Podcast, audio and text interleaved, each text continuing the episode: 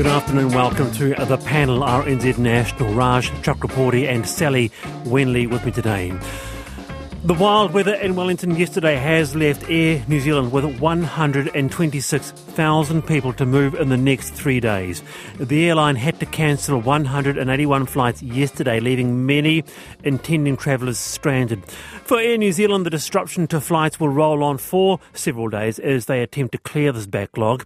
Winter illnesses, including COVID, have also meant Air New Zealand's absenteeism rate is about 3 times higher than normal. Air New Zealand will be looking also at the possibility of buses. So let's get on a couple of people who have been affected. Raina Callister, one of the many thousands affected. Raina, kia ora. And I know you're in hospital right now, so it's so good to have you on the program with me. Kia ora, Anna, Wallace. Actually home now. But oh, good. Yeah, just got home a couple of hours ago. Nice. How were you affected with these disruptions?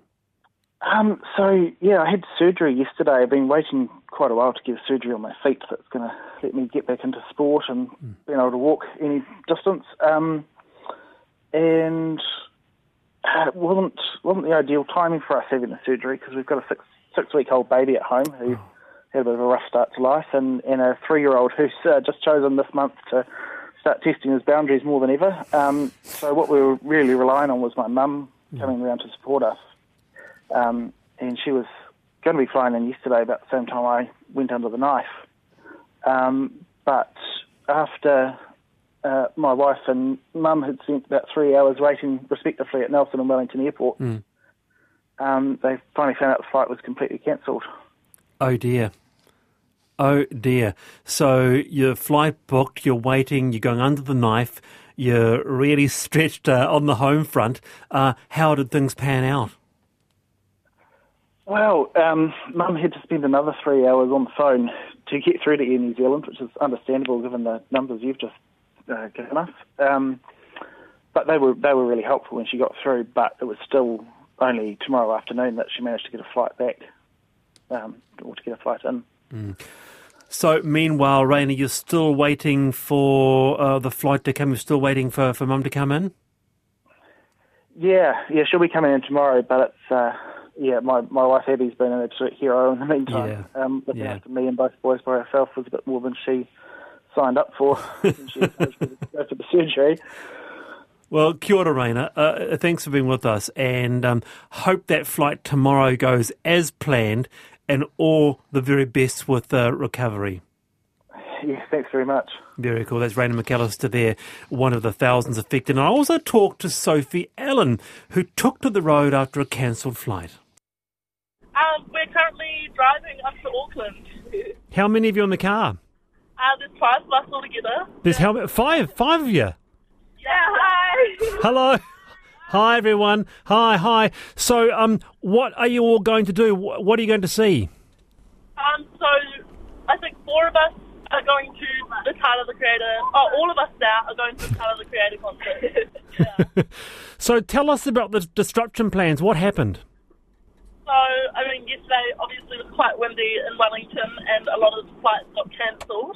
But I guess we kind of held on to hope that our flight this morning wouldn't.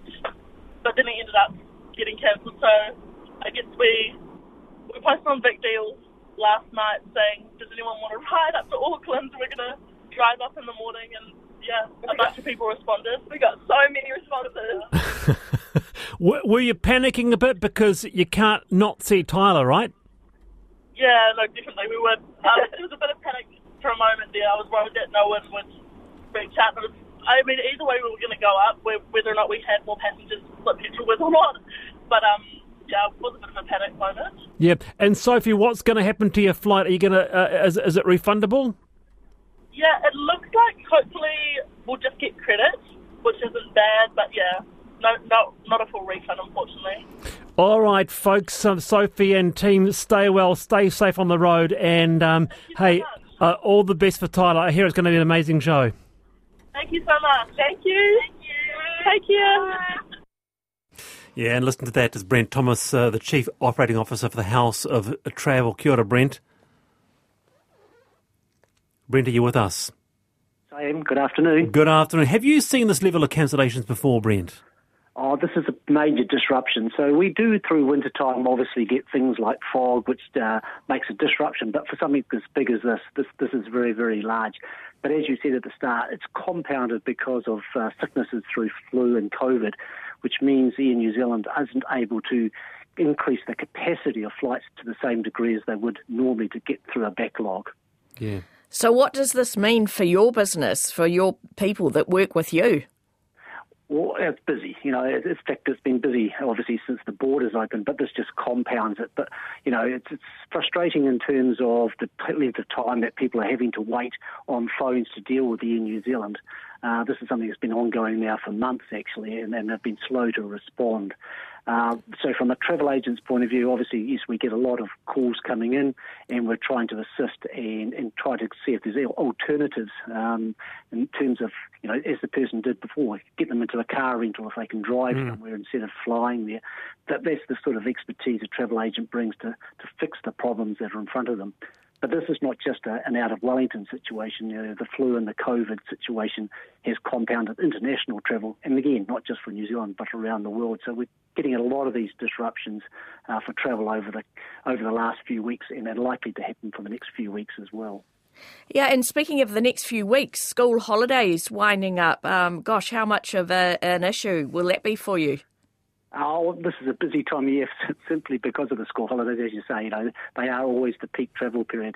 And as soon as you have a disruption like this, it does take a long time to clear it and compound it, as I say, because of COVID and flu. So this is something that's going to take a while to clear out. And our travel agents at House Travel are certainly very, very busy dealing with these kind of disruptions. But again, person who uses a travel agent, it's one phone call and someone will take care of it for them. Raj?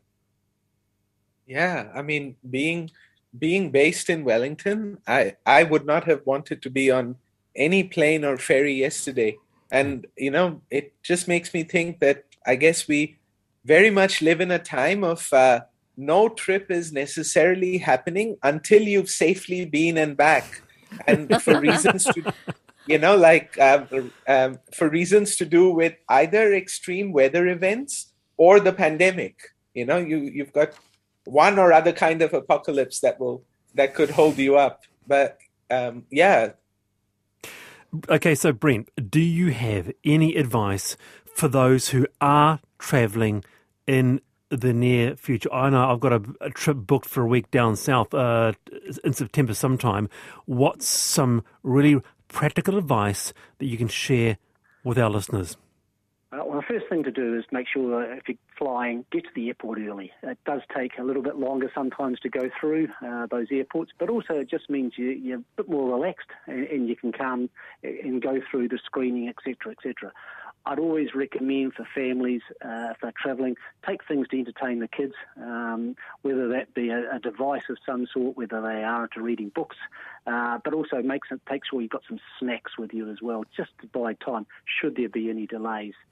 And the other thing is just to make sure that if there's any other consequential impacts, because flights are only one thing, but, you know, have you got a car rental hotel at the other end? Yeah. If there is a disruption, you know, speak to your travel agent and we can work through that with them as to what alternatives there are.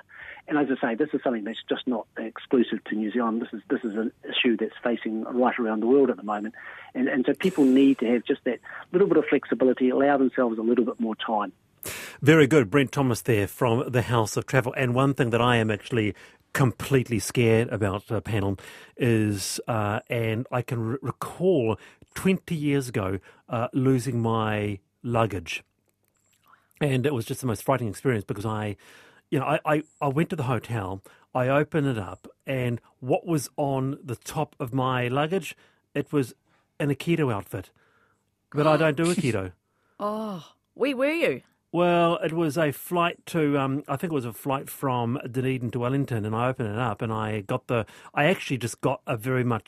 bag that looked exactly like my old bag. So I took the wrong bag, and here was the keto outfit. And all of a sudden, right, I thought, oh my goodness me, what to do? Should I just... You know, what did you do? I took it back to the airport. I said, well, I don't do a keto. Here's the luggage. Where's my luggage? It took a while to sort out. But someone actually texted in, Raj, how was your trip to India? I mean, have you had any sort of cancellations to note or lost luggage issues? I have had in the past. This particular trip was very smooth, luckily, but your experience reminds me that it could have been a whole lot worse, because one of my absolute favorite movies, which is called Frantic and stars Harrison Ford, is precisely about this American couple who bring a suitcase to their hotel room in Paris where they're visiting. And it's a lot worse than an Aikido suit, because what they've done is they brought in a suitcase that was carrying a consignment that some very dangerous people were waiting for. So your situation has led to some really great movies, and so it could have been a lot worse. Oh, God. Well, I had a little incident on a plane. I was going to Melbourne, and I'd got a bit of duty-free grog, and it was up in the thingy above my head. And then everybody rushed off the plane, and the flight attendant passed me my bag, and I looked into it, and it was the wrong bag. But you know what? Wow. It had far superior range of alcoholic drinks than mine did. It had French champagne and top gin and some cognac. So what did you do with it? And I said to the flight attendant, I said, this is the wrong one. She said, oh, is that a big issue for you? I said, no, it's not. I said, she said, well, just go for it. So I did. Did you? Yep. Amazing. Sally Wenley, Raj Chakraborti. Someone says, big kudos to Janine at the Maryvale House of Travel, who managed to rebook my son to Thailand after he missed his connecting flight because of Wellington rain last night. She was also moving offices today. 4:19. The panel. From today, travellers cannot bring any meat products from Indonesia to New Zealand. There are foot-and-mouth disease outbreaks in China, Malaysia and Indonesia. We don't want it here. To give us the latest updates, Biosecurity NZ Deputy Director General Stuart Anderson joins us. Kia ora, Stuart. Kia ora, Wallace. What biosecurity measures have been put in place in light of this latest outbreak overseas? Yeah, look, we've put a lot of focus on the border, obviously. That's where we want to put our focus, keep it out, not let it get in. So what we've done is we've ramped up a lot of communication around travellers that may be going to Indonesia, certainly those that are coming back or when they get here. So people will receive information from us when they go there on the plane on the way back. There will be additional announcements on plane reminding people what to do. And then at the border when they come through, they will be screened. Anyone who's come from Indonesia will be screened by our biosecurity staff. Range of questions asked of them. Their suitcases, their footwear, other risky goods will be examined, disinfected, sterilised if necessary. They'll also need to walk through a disinfectant foot bath. Gosh. Goods are all x-rayed. We've got dogs in the airport as well. And then, yes, as of today, we've put another measure in, just prohibiting any even cooked or processed meat. We have already had a prohibition or ban on any raw, uncooked meat, the highest risk stuff, so that's always been there. What we're doing today is just really any sort of meat-derived product that might have cooked, treated meat, and best just not to have it coming in here for the time being from Indonesia. So you're taking it quite seriously, given the measures you put in place, and that is because if, and it's just an if, it does get into Aotearoa, it's a big issue? Oh, absolutely, yeah. Look, it's right up the biggest biosecurity risk to New Zealand and all the implications of that. So it's always right up there on our alert level and all the things we do. The fact that it's in Indonesia, a country that hasn't had it for upwards of 30 years since they had foot-and-mouth disease. So another country in the broader region, a bit closer to us. The overall risk, is still low from Indonesia. But our alert level is certainly heightened for the exact reason. It's a disease we definitely don't want to have in New Zealand. Sally. If it did come to New Zealand, what animals will it affect and how will biosecurity and the government treat them? What will it do? Yeah, so it affects all cloven-hoofed animals. Cows, sheep, pigs, deer, goats, alpacas, llamas. Our main animals that we farm here in New Zealand, and agriculture so important to the economy. So affects all of them, spreads really easily and quickly, causes serious illness in the animals, and you know, generally, they might get better, some of them, but generally, you know, they really unwell, and they need to be slaughtered. So you know, all of that obviously leads to the big concern. And what we would need to do, obviously it would depend on where and how quickly it's detected, the fact that it does spread quickly. The main thing is to find exactly where it is, where it could have spread to, and immediately lock down or contain those farms or places where infected animals could have been, clear those properties, with the main goal is to prevent it spreading as quickly as possible, to prevent it spreading so it doesn't get too far, across farms or across regions in the country. Now, I understand that we import palm kernel as stock food. That comes from Indonesia, doesn't it? Could it be spread through a product like that comes from Indonesia? Yeah, absolutely. We do import palm kernel as a feed from Indonesia. So the actual risk of foot-and-mouth disease coming through in or on palm kernel is low. We've done a lot of work on that. Malaysia, we import as well, and they've got foot-and-mouth disease. So the manufacturing treatment process with the heat involved would kill or does kill foot-and-mouth disease, even if it were on the palm kernel. But we have really strict measures in place around how it has to be treated and handled to be imported here. Like I say, the heat aspect of it, safe storage, not coming into contact with any animals in the country, right through to it being put on the ship and landed here. Those have all been in place for quite some period of time. What we have done, though, with the Indonesia situation, we have recently just sent two of our staff over to do an audit, on-the-ground inspection in Indonesia of a number of facilities across a number of the provinces in Indonesia to get a further assurance that all those standards and requirements through the process are being adhered to. Raj? Yeah, reading the article reminded me of the state of high alert in 2020 and 2021, and how the entire country held its breath at the slightest possibility that COVID had sneaked in, and now farmers will be feeling like that. But kind of in my ignorance, I wanted to ask if it's very expensive or otherwise unfeasible to vaccinate cattle against foot and mouth. No, look, vaccinations are available, and they are a treatment for foot and mouth disease. We have arrangements in place for a supply of vaccines already as an insurance, if you like, and we have done for a long period of time. New Zealand, other countries do that too. So look, vaccination is an option. The first priority, like I said, would be contain as much as possible, keep it small. And generally, when you're in that stamp it out phase, it's slaughtering the animals. But vaccination is an option, and it's in our toolkit as a set of options where we have to deal with it here. Nice to have you on the program, Stuart. Kia ora. Thank you. That is Stuart Anderson, the Biosecurity NZ Deputy Director General. Now, if you are hearing a bit of rustling and shaking, maybe even a couple of snores in the background, it is not Raj and it is not Sally. We have a dog in the studio. G'day, Billy. How you doing? He's is that his name? Yeah, Billy. Yeah. He's just chewing on the doorstop. Yeah. I'm sorry, Wallace. That's all right. Is Billy okay?